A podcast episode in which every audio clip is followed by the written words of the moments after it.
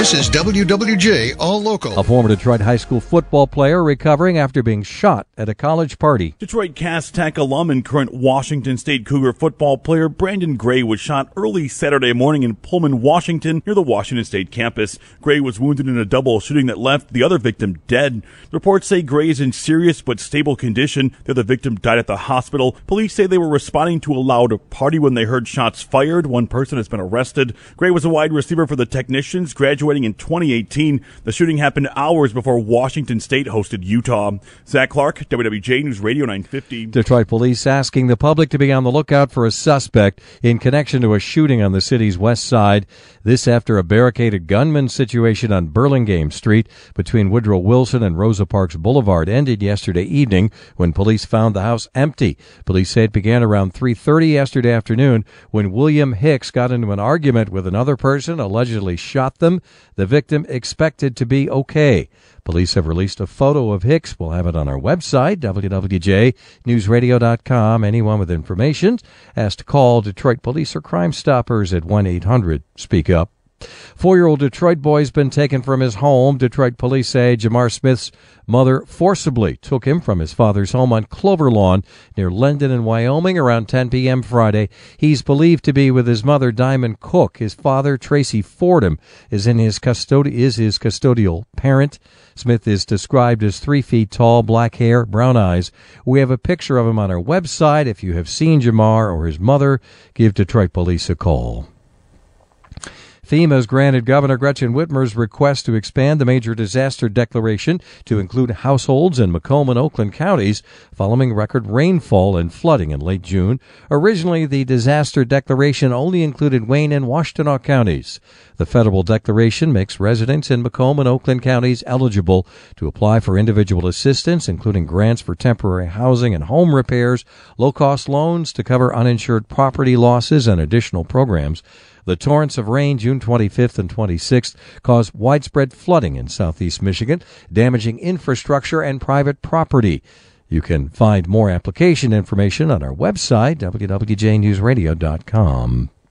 Preparing K 12 students for success in a post pandemic world. That was one of the topics at the Detroit Chambers Regional Policy Conference, which just wrapped up on Mackinac Island. One of those taking part in the discussion was Nicole Sherard Freeman, Group Executive for Jobs, Economy, and Detroit at Work. And so, what the pandemic has enabled us to do is to think more around the circle um, of systems, uh, think more sort of cross discipline uh, about our challenges and really work out solutions and, and better, stronger partnerships that way.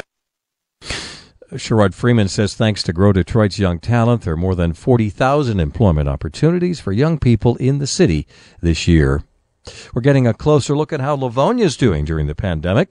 Livonia Chamber President Dan West tells us businesses have been struggling with a worker shortage. We got restaurants that are shutting down hours. We got fast food restaurants closed at 4 or 5 o'clock in the evening because of the worker shortage. That's a big thing. But amazingly, we have not lost that much for business. A lot of our mom and pop shops are continue to stay open. They survived the pandemic.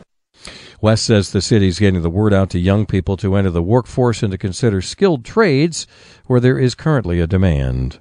Motor Bella wraps up its four day run at the M1 Concourse today in Pontiac. Go to an indoor auto show and it's about looking at cars in elaborate displays with big screens pumping out information.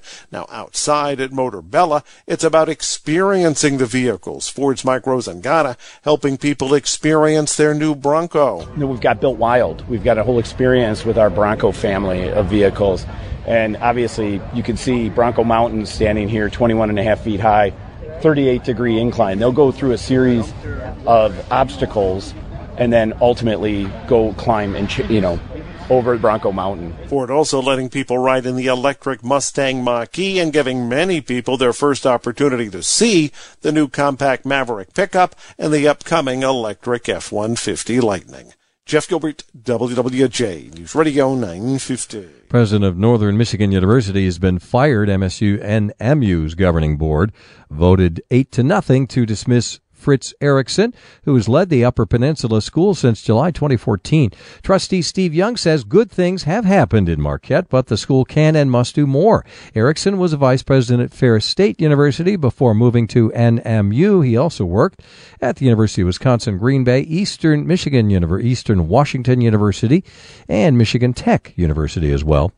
University of Michigan receiving $6 million grant from the Centers for Disease Control and Prevention to study youth gun violence. As part of the five-year CDC grant, researchers at the U of M School of Public Health and Michigan Medicine will launch community-based interventions in Muskegon and Washington, D.C. The two locations were identified because they share a history of severe racial segregation, disinvestment, and economic inequality, and both areas are experiencing an escalating crisis of youth fire firearm violence and homicide. Researchers will partner with community groups, economic development organizations, health departments, hospitals, and police departments to develop, implement, and evaluate efforts aimed at reducing youth firearm violence. Michael Cohen, WWJ News Radio 950. For the latest news plus traffic and weather together on the 8s, tune into AM 950. Favorite WWJ on radio.com or ask Alexa to play WWJ News Radio 950.